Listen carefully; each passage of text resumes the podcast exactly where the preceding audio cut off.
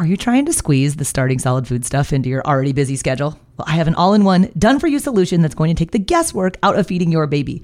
My online program is called Baby Led Weaning with Katie Ferraro, it contains all of my baby led weaning training videos, the original 100 First Foods content library, plus a 100 day meal plan with recipes like the exact sequence of which foods to feed in which order. So if you want to stop trying to piece all this feeding stuff together on your own, I would be honored if you would join me inside of the program. You can get signed up at babyledweaning.co slash program. If you're new to this whole world of baby led weaning and starting solid foods, you might still be on the fence as to whether this approach is going to work for you. And if that's the case, I want to send you my free feeding guide called Will Baby Led Weaning Work for My Baby? This is a guide that contains a decision tree map that you can work your way through to determine if this is the right approach for you guys and then when it's time to start. Grab your copy of Will Baby Led Weaning Work for My Baby on my website at babyledweaning.co slash resources. An obviously concern about the chia is that a lot of adults are using this in diet culture as a weight loss tool, making chia seed pudding, which, if you follow the standard chia seed pudding recipe, you're ending up with 16 grams of insoluble fiber, which I see people feed it to their babies, and it's super dangerous. Hey there, I'm Katie Ferraro, registered dietitian, college nutrition professor, and mom of seven specializing in baby led weaning. Here on the Baby Led Weaning Made Easy podcast, I help you strip out all of the noise and nonsense about feeding leaving you with the confidence and knowledge you need to give your baby a safe start to solid foods using baby led weaning.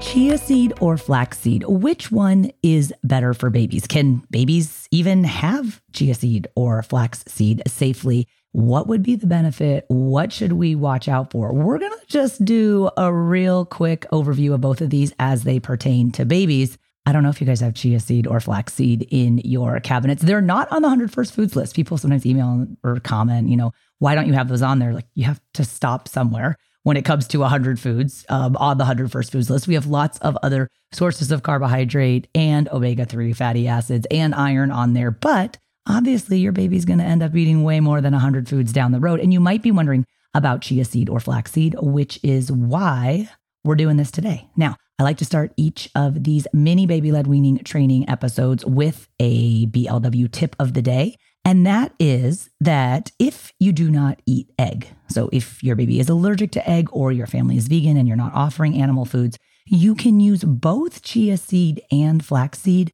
to make an egg substitute. So, a lot of times I teach families how to make fritters for baby led weaning to make some of those harder to feed whole grains or some you know, leftover proteins you might have or cooked vegetables. You can usually put them into a fritter, cut them into strips about the size of your adult pinky finger that babies can eat with their whole hands because they don't have their pincer grasp early on in baby led weaning, right? But if you don't eat eggs, people are like, what holds everything together in the fritter? Well, you can do a chia seed substitute or a flax seed substitute. I've done both of them for hundreds of different types of fritters. They never work as well as egg, but they're a pretty good substitute if you can't or don't eat egg. So here's how you do the chia seed or flaxseed substitute, which to be honest, the only reason I have chia seed and flaxseed in my pantry is for making BLW fritters because I always make an egg free version to show you guys that as well. So one tablespoon of chia seed or flaxseed, not both. Well, I guess you could do both. I should try that, a combo one. But if you're doing chia seed or flaxseed, take one tablespoon of it and mix it with three tablespoons of water. You mix it together with a fork or a little whisk, let it sit for about five to 10 minutes until it gets a little bit gelatinized. It actually becomes like the texture of an egg white. And then that equates to one egg. And you can use that in your fritter recipe. If you use it in some baked goods recipes, it definitely does not work as well. But as I mentioned, flaxseed or chia seed works great for an egg substitute. I also, if I run out of eggs, we eat eggs in my house, but if I run out and I'm making fritters um, for babies, then I'll use that as well. So let's look at the difference between chia seed and flaxseed and kind of break down before we get into it, I do want to just say that these are not like staple foods that I'm using regularly for babies. Um, I just wanted to do a nutrient kind of comparison and then share a little bit about them. A lot of times, parents will have these foods on hand and ask, is it safe for babies to eat? And we need to talk about kind of the context in which they're used. So, well, flaxseed to start out with, you can't just serve flaxseed, it has to be ground in order for humans to digest it. So we don't do flax seeds. You don't eat flax seeds. It's the flax seed meal. So I have right here on my desk a bag of each chia seeds and flax seeds. I've got Bob's Red Mill flax seed meal. So it's like kind of like sawdust, basically, is the best way to describe it. And then a bag of Trader Joe's chia seeds. And the serving size for each of these is two tablespoons. So when we do the nutrient comparison, we'll be comparing like for like. One thing I do like about flaxseed is they tend to be cheaper. Flaxseed meal is definitely cheaper portion by portion than chia seeds. Chia seeds are this, uh, this cyclical trend. They always pop up every decade, right? From the days of the chia pet. And then people use them for smoothies a couple while ago. And then now people are using it for chia seed pudding. So they kind of come and go with regards to popularity, but chia definitely on an upswing. So it's a trendier food, tends to be a little bit more expensive. This episode is brought to you by BetterHelp. If you've been thinking about giving therapy a try, BetterHelp is a great option. It's a convenient, flexible, affordable, and entirely online experience. All you do is just fill out a brief questionnaire to get matched with a licensed therapist, and you can also switch therapists at any time for no additional charge. I used to think therapy was just for people who have experienced major trauma but therapy can help you be at your best no matter what you're going through. So, whether it's to learn new positive coping skills, set more realistic boundaries, or just show up as a better version of yourself, BetterHelp is here to help. Therapy can help you find what matters to you so that you can do more of it if you want to live a more empowered life, therapy can help you get there and BetterHelp can help you. Visit betterhelp.com slash weaning today to get 10% off your first month. That's betterhelp, H-E-L-P dot com slash weaning and get 10% off your first month.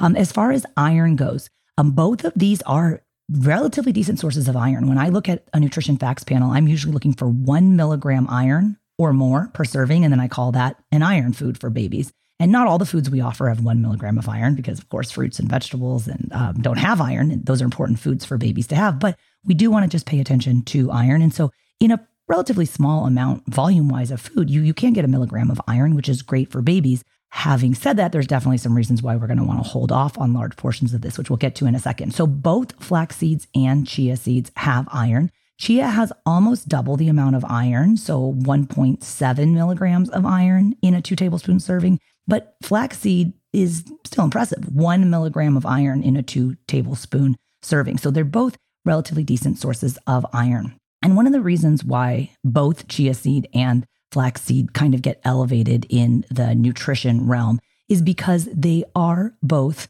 considered the best sources of plant based omega 3 fatty acids. So, the alpha linolenic acid. So, if you're familiar with omega 3 fatty acids, the plant based ones, the ALA, okay, alpha linolenic acid is a plant based essential omega 3 polyunsaturated fatty acid. So, it's one of the good fats, okay, and it's plant based, okay. There are other sources of omega 3s, which we've talked about a lot on the podcast, and the role that omega 3s play in your baby's brain development. But you can get some omega 3s, albeit from a different type from plant foods. Okay. And these, these are important because they have to be obtained by the diet. Okay. Your body doesn't have the capacity to make adequate amounts of these essential fatty acids. When something's essential in nutrition, it means you have to get it from your diet. Your body can't make it. Now, is it essential that your baby eats flaxseed and or chia seed? No, absolutely not. By offering your baby a variety of foods, including a variety of plant foods, they'll naturally be accumulating these omega 3 fatty acids. But as far as like a concentrated source goes, there's really no benefit or research that shows like, oh my gosh, babies need, you know, really high amounts of this. I wanted to just point out that you, your baby is perfectly fine if you never ever serve them chia seed or flaxseed. I'm more inclined to be using flaxseed meal and I'll explain why in a moment. A lot of it has to do with the cost, but I don't want you guys to feel pressured into buying this. I'm just kind of showing you the comparison because parents oftentimes will ask about it. Again, so the flaxseed meal is the one you have to grind in order for the baby to digest it. So we serve the meal. Okay. Now, as far as precautions go, there are these flax cyanogenic glycosides. So basically, these compounds that if you consume too many of them, they can bind with sulfur compounds. They can form thiocyanates, which can lead to impaired thyroid function. Okay, now I don't want you to be worrying about this for your baby. I just want you to know, though, as with most things, too much of a good thing is not a good thing. So we don't want to go doing like mega doses of these foods to get a little bit of a nutrition benefit when there could be a potential drawback. As far as, I guess we're going to go back to the nutrition profile, when we looked at the calories, so flaxseed has 70 calories in a two tablespoon serving, chia has 120. Who cares, right? Because we don't care about how many calories a baby is eating. As far as fats go, flaxseed meal is four and a half grams compared to chia, which is eight. But again, my goal is not to fill my baby up with fats or to really stress about what types of fats they're eating, especially in the baby led weaning phase when they're just learning how to eat real food. Okay, if you look at the breakdown of omega 3 ALA, yes, chia seed has slightly more, but again, your baby could be getting adequate amounts of the omega 3 fatty acids from a variety of lots of other foods. There's no like, you know, widespread public health concern that babies aren't getting enough omega 3 fatty acids. It's certainly not a nutrient of concern, meaning that we're not concerned about babies being deficient in it. However, if the baby was deficient in it because of inadequate nutrition, failure to thrive, underlying health issues, certainly there could be cognitive impairment because of the role that omega 3s play in lots of things, including brain health, blood health, bone health, etc. As far as fiber goes, a lot of adults love chia seed over flaxseed because there's definitely more fiber. Okay. And I want to just caution that a lot of times people are using chia seeds and to a lesser degree flax seeds in adult nutrition world, diet culture to make themselves feel fuller for longer, right? Both of these absorb water. They stick around in your gut for longer. A lot of that has to do with their fiber profile. Okay. And they can make you feel artificially full. Fine. If you're trying to lose weight as an adult and this is the way you've decided to do it, that works for you. But we don't want to make our babies feel artificially full. So we're not going to go start pumping them full of chia seed that absorbs a ton of water, takes up room in their gut, takes longer to digest, alleviates their feelings of hunger. Because I don't want to mess with that feedback loop that babies should be learning how to respond to with regards to feelings of hunger, eating food, the feelings of hunger going away, stopping eating food, then they feel hungry later and they eat food. Okay, we want babies to start to learn how to be able to use food to respond to their feelings of hunger and satiety. Okay, we don't want to mess up that feedback loop by making them feel artificially full. And in very, very small amounts, that's not a concern. However, if you look at the way, especially that chia seed is used in the general population, a lot of times chia seed puddings are really popular. So, you know, the, the typical chia seed pudding recipe is take a quarter of a cup of chia seeds, that's four tablespoons and a quarter of a cup, right? So it's two servings, okay, and mix it with a cup of coconut milk. If you were to serve that to your baby, okay, that would have, as far as the, more protein than the baby needs for the entire day, okay? And, and babies like pudding consistencies. And when your baby gets proficient at eating, they could eat a significant amount of that. But with all of that fiber in their belly, then it making them feel artificially full and then potentially displacing other nutrient dense foods you know, a diet chia seed pudding intended to help an adult feel fuller for longer so they don't overeat is not an appropriate application for a food for a baby. So, again, in small portions, these are perfectly fine. Do you need to feel like you got to go out and buy some for your baby right now? Absolutely not. Why? Because there are many other sources of iron and omega 3 fatty acids that babies can eat from their diet from both plant foods. And then you can get a different type of omega 3s if your family does eat animal foods. Besides baby led weaning, what other type of podcasts do you like to listen to? Well, if you're into true crime and you also dig traveling, I want to tell you about a new podcast you are going to love. The new podcast is called Slaycation, and it's a darkly humorous look at murders and mysterious deaths that all take place on vacation. So the show is hosted by a true crime fanatic and her comedy writer husband, and he has a TV producing partner. So Slaycation brings a totally unique perspective to chilling, thrilling, what the heck stories of vacations gone horribly wrong. From the twisted tale of Harold and Toni Henthorn, whose romantic anniversary in the Rocky Mountains ended with one of them falling off a cliff, to Angelica and Vincent, their two recently engaged lovebirds, whose Hudson Valley kayaking adventure ended up underwater. Every episode of Slaycation will have you asking accident or murder? But it's not just the stories that will intrigue you. I think you're going to love the discussion between the longtime married couple and the business partners. They also happen to be an Emmy nominated TV producers Every episode of Slaycation also includes humor and takeaway and travel tips that are going to keep your next family vacation from becoming your last. So if you're ready to pack your body bags, Slaycation is available on all major podcast platforms. Search for Slaycation on Apple Podcasts, Spotify, or wherever you get your podcasts.